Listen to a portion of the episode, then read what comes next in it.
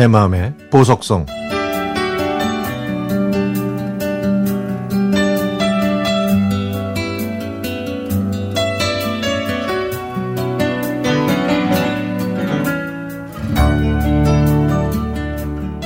이곳으로 이사 온 지 얼마 되지 않았을 때 이 토끼의 존재를 알게 됐습니다.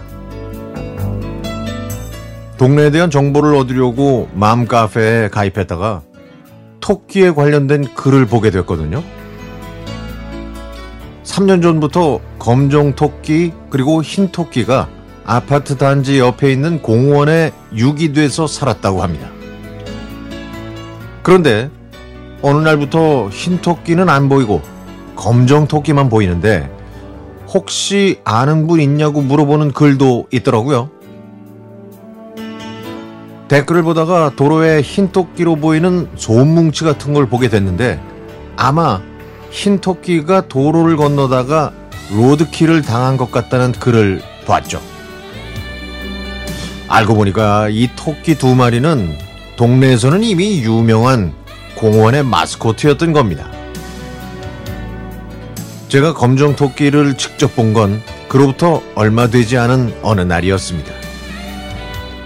강아지를 데리고 공원으로 산책을 갔는데 그 검은 토끼가 갑자기 제 옆에 나타나는 거예요. 이제는 혼자지만 그래도 꿋꿋이 잘 지내고 있다고 생각하니까 기특하면서 마음이 짠하더라고요. 여름에는 주로 저녁에만 산책을 나가서 한 달 이상 토끼를 보지 못했는데 며칠 전에 강아지와 산책을 나갔다가 토끼를 보게 된 것이죠. 그런데 그런데 그게 토끼와의 마지막 만남이 될 줄은 전혀 몰랐습니다. 일주일 후 맘카페에 들어갔더니 이런 제목의 글이 올라왔습니다.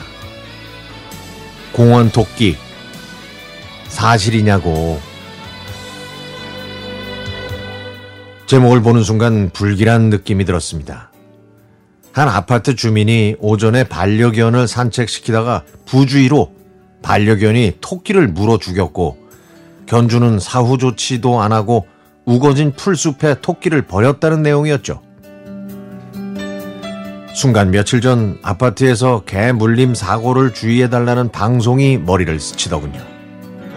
그게 이 토끼 때문이었을지도 모른다고 생각하니까 뒤통수를 얻어맞은 것 같았습니다. 산책할 때마다 찾았던 토끼였고 아이들도 좋아했는데 다시는 볼 수 없다는 게 속상하고 슬펐습니다. 토끼가 버려진 장소는 덩굴이 우거지고 접근이 쉽지 않아서 며칠 동안 토끼를 발견하지 못했습니다. 그동안 토끼에 대한 글이 계속 올라오고 또 견주에 대한 구청 신고가 들어간 이후에 견주가 토끼 사체를 찾아서 나무 아래에 묻어줬다는 글이 얼마 전에 올라왔죠. 주민 한 분이 그 사체를 직접 확인하고 양지 바른 곳에 다시 묻어줬다는 얘기가 전해지면서 사람들은 토끼가 묻힌 곳으로 가서 작별 인사를 했습니다. 저도 토끼가 좋아했을 것들을 챙겨가서 흙을 어루만지며 제 마음을 전했죠. 우리한테는 웃음과 따뜻함을 전해줘서 고마웠다고 또 하늘에서는 친구들과 뛰어놀고 더는 외롭지 말라고요. 이젠 더 이상 토끼를 볼 수는 없지만 추모하고 기억할 수 있는 공간이 있으니 다행입니다.